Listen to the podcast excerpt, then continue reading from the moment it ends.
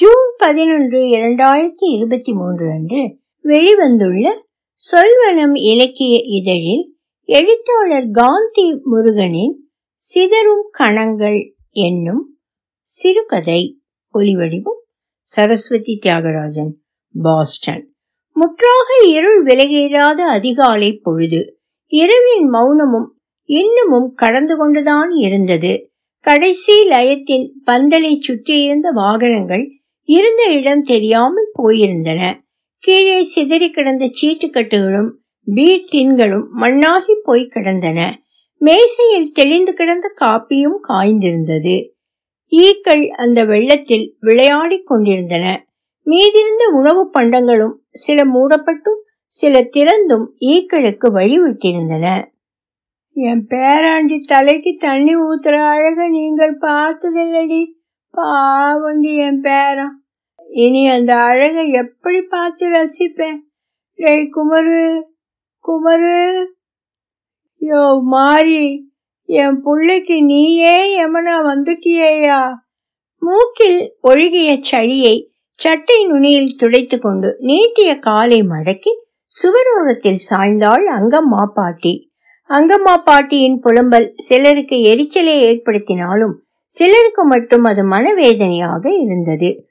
ஒட்டிய கன்னத்தோடு எப்போதும் காட்சியளிக்கும் அங்கம்மா பாட்டி ஓயாது அழுது முகத்தை நீங்க விட்டிருந்தாள். அங்கம்மா பாட்டி குமரேசன் பிறந்து பதினாறாம் நாள் முதல் அவன் தலைக்கு நல்லெண்ணெயை மட்டுமே பயன்படுத்தி வந்தவர். ஆத்தா நாருது இந்த எண்ணெய் முதல் முறையாக விபரமறிந்த குழந்தையாய் முகம் சுழித்து கொண்டு குமரேசன் சொன்னபோது அங்கம்மா பாட்டிக்கு கோபம் கோபமாய் வந்தது. குமரு கண்ட கண்ட பிள்ளைங்க பேச்ச கேட்டுக்கிட்டு ஆத்தாவுக்கு கோபத்தை உண்டு பண்ணாத என்று சொல்லிக்கொண்டே பக்கத்து மரத்தூணில் செருகி வைத்திருந்த மூங்கில் குச்சியை இழுத்த இழுப்பில் தலைதேக்க ஓடிய குமரேசன் நல்லிணைக்கு நண்பனானான். நெற்றியில் சதா சரிந்து விழுந்து கொண்டிருக்கும் முடிகளை வழக்கம் போலவே இரு விரல்களால் கோதி மேலே இழுத்து விட்டுக் கொள்வான் குமரேசன். அம்முடிகள் தலையில் அமர்ந்து கொள்கிறதோ இல்லையோ எப்போதும் போலவே தலையை குலுக்கி குலுக்கி ஆட்டிக்கொள்வதில் அவனுக்கு ஆத்ம திருப்தி. எப்படியும் அவை சிறிது நேரத்தில் நெற்றிக்கு திரும்பிவிடும். அவனது விரல்களும் தத்தம் வேலைகளை தொடங்கிவிடும். நொடி பொழுதில் ரிப்பீட் ஆகும் இந்த செயல் குமரேசனுக்கு பழகி போன ஒன்றுதான். அடர்த்தியான தலைமுடி அவனுக்கு கோரை மொழி என்பதால் எப்போதும் அவை நேர்த்தியாக இருக்கும். அவனது முடியை சீண்டி பார்க்க நினைப்பவர்களுக்கு முந்தைய சம்பவம் ஞாபகத்தில் சட்டென புகுந்துவிடும். ஏண்டி அம்மா செல்லம்மா உன் வீட்டுல கரிசோறு இல்லையா? கோழி கிழி வாங்கி போட வக்கில்லையா? உன் மகளுக்கு சோத்தை போட்டு விளக்கலையா நீ? கழிச்சு தின்ன? ஏன் என் மவன் சதத்தான் கிடைச்சுதா? என் மவன் தனியா மாட்டுனா அழுத்தி உக்கார வச்சு முடிய வலிச்சு எடுத்துருவான். சொல்லி வை. கட்டை ராணியின் முரட்டுக்குரல் இரண்டு லயத்து மக்களையும் சுற்றி வளைக்க வைத்தது. வீட்டு முன் கூடிய கூட்டத்துக்கு முன்னால் குமரேசனின் விரல்கள் தலைமுடியைத்தான் வாரிக்கொண்டிருந்தன கண்களின் பார்வையில் கட்டை ராணியின் மகன் மீது அனல் தெரித்து கொண்டிருந்தது. தேம்பி தேம்பி அழுது கொண்டிருந்தவன் கையில் குமரேசனின் வெட்டுப்பற்களின் அச்சு ஆழமாக பதிந்திருந்தன. கருகருவென்று வளர்ந்திருந்தன குமரேசனின் முடிகள் முடியை பாதுகாப்பதில் அவன் வல்லவன்தான். தினமும் தலைக்கு தண்ணீர் ஊற்றிக் கொள்வான். குமரு அடமழடா தலைக்கு தண்ணிய ஊத்திடாத. சளி புடிச்சுக்கும்டா. செல்லம்மா என்னதான் கத்தினாலும் குளியலறையில் நுழைந்து விட்டால் முதலில் கண்ணில் படுவது ரோகிணி சீயக்காய் ஷாம்பூ தான் குமரேசன் ஆடைகளை களைந்து குளிக்கிறானோ இல்லையோ முதலில் சீயக்காய் ஷாம்பு மூடியை திறந்து மூக்கு துவாரம் வரை இழுத்துச் சென்று நெடியை உள்ளிழித்துக் கொள்வான். அந்த வாசனை வயிறு வரை உணர வைப்பான். அந்த வாசனையும் வயிற்றுக்குள் உலாவிக் கொண்டு தொண்டையில் ஒருவிதமான பித்த உணர்வை போல ஊர்ந்து வாய் வழியே வெளியே வந்துவிடும். பலமுறை இவ்வாறு வாசனையை இழுத்துக்கொண்டு மூச்சு கொண்டு ஆழ்மனதில் பத்து முதல் ஒன்று வரை எண்ணி மெல்ல மெல்ல காற்றை வெளியாக்குவான். அந்த சீயக்காய் ஷாம்புவின் வாசனை உடல் முழுவதும் பரவி ஆத்மாவை கூட தொட்டுவிடும். உள்ளங்கையில் மூடியின் அளவை விட கொஞ்சம் அதிகமாகவே ஊற்றிக்கொண்டு மறுபடியும் நுகர்ந்த பின்னரே தலைக்கு தேய்ப்பான். பத்து விரல்களும் முடியின் அடிவரை சென்று மசாஜ் செய்யும். இதோ வருகிறான். Orangutan power man Kumaresan. சில நேரங்களில் சீயக்காய் உடல் முழுவதும் படர்ந்துவிடும். பெரிய அறையைப் போல குமரேசனின் தாத்தா ஐம்பதுகளில் கட்டிய அந்த குளியலறை குமரேசன் காட்டும் வித்தைகளுக்கு ஒத்துழைத்துவிடும். ஆள் இடுப்பு அளவு உயர கட்டப்பட்டிருக்கும் தொட்டியில் தலையை முக்கி நீரில் மிதக்கும் முடியை கண்களை பிரிக்கிக் கொண்டு ரசிப்பான்.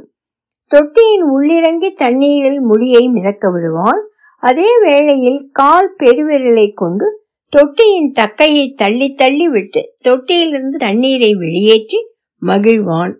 பெரிய ஆழ்பாதி அளவிற்கு போடப்பட்டிருக்கும் தொட்டி கரை மீது ஏறிக்கொண்டும் அமர்ந்து கொண்டும் தான் சாகசம் புரிய ஏற்ற இடமாகவே கற்பனைக்குள் உருமாற்றி இருந்தான். மாதத்திற்கு ஒருமுறையாவது அவனை முடிக்கடையில் பார்த்துவிட்டால் அந்த கடைக்காரருக்கு விஷயம் தெரிந்திருக்க வாய்ப்பில்லை என்றுதான் புரிந்து கொள்ள வேண்டும். கத்திரிக்கோள் தலையில் இருந்தால் கண்களை உருட்டி சீப்பியின் நடுவில் எத்தனை அங்கிலத்துக்கு முடிவெட்ட தயாராகி கொண்டிருப்பதை முகத்திற்கு நேரே கையில் பிடித்திருக்கும் கண்ணாடியின் வழியை அறிந்து அவன் போடும் கூச்சலில் அபாங் சாயா மாறி லம்பாட்சிக்கு என்று காணாமல் போகும் வாடிக்கையாளர்கள் தான் அதிகம். கம்பத்து மூலையில் ஒத்த வீட்டில் இருக்கும் கள்ளுக்கடை மாரியப்பன் தாத்தா மட்டுமே அவன் மனதறிந்து முடியை கத்தரித்து விடுவார்.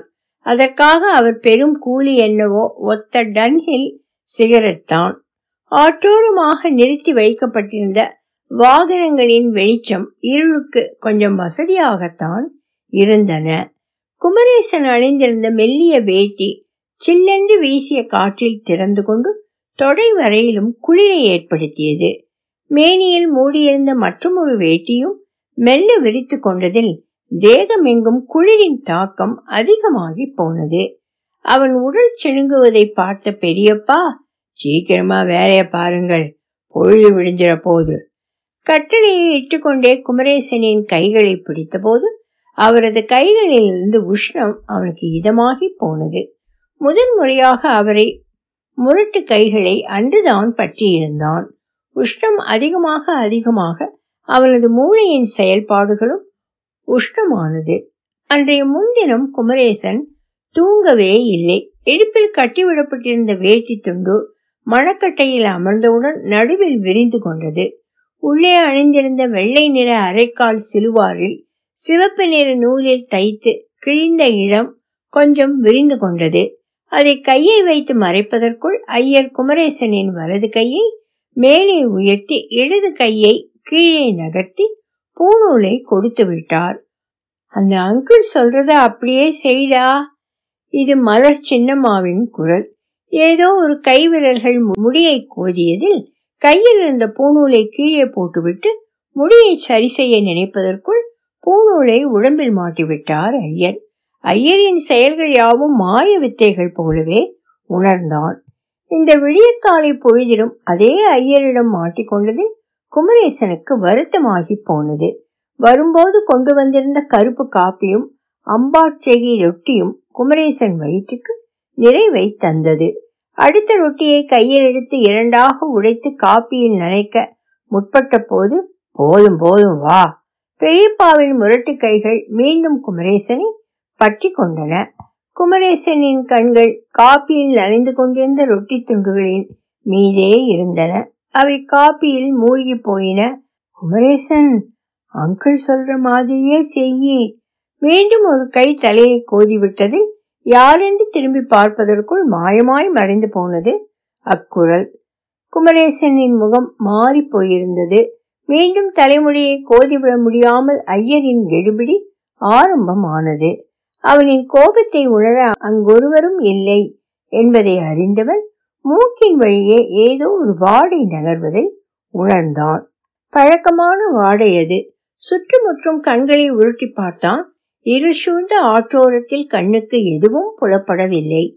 சாம்பிராணி வாசனையை விட மூக்கை துளைத்த வாழையை தேடிக்கொண்டே ஆட்டுவித்த தஞ்சாவூர் பொம்மை போல போனான்.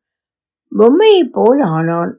அவனது மூக்கை துளைத்துக் கொண்டிருந்த அந்த வாடை அவனது அருகில் உணர ஆரம்பித்தான். நிமிர்ந்து பார்க்கையில் வாடா பேராண்டி. காப்பு காய்த்திருந்த முரட்டு கைதான் அழைத்தது. குமரேசனின் முகத்தில் புன்னகை அடையாளமிட்டிருந்தது. அரவணைத்த கையை பற்றி கொண்டு நடந்தான் குமரேசன்.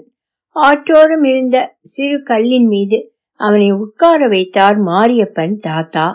அந்நியமாகி இருந்த அந்த இருள் சூழ்ந்த பொழுதில் தாத்தாவின் வருகையை மட்டுமே தனக்குரியதாக உணர்ந்த குமரேசன் தாத்தா சவரப்பெட்டியை திறந்தபோது ஆடாமல் அசையாமல் உட்கார்ந்து கொண்டான். திடீரென ஞாபகம் வந்தவனாய் தாத்தா மூஞ்சி பார்க்க கண்ணாடி எடுத்துட்டு வரலையா? தாத்தாவின் மௌனம் அவனுக்கு விந்தையாக இருந்தது.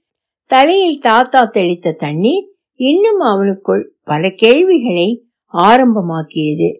குமரேசன் தன் தலையை ஆட்டிக்கொண்ட போது தாத்தா என்று அதட்டியது. குமரேசனுக்குள் யுத்த பயணம் ஆரம்பமானது. ஒளி வடிவம் சரஸ்வதி தியாகராஜன் பாஸ்டன்.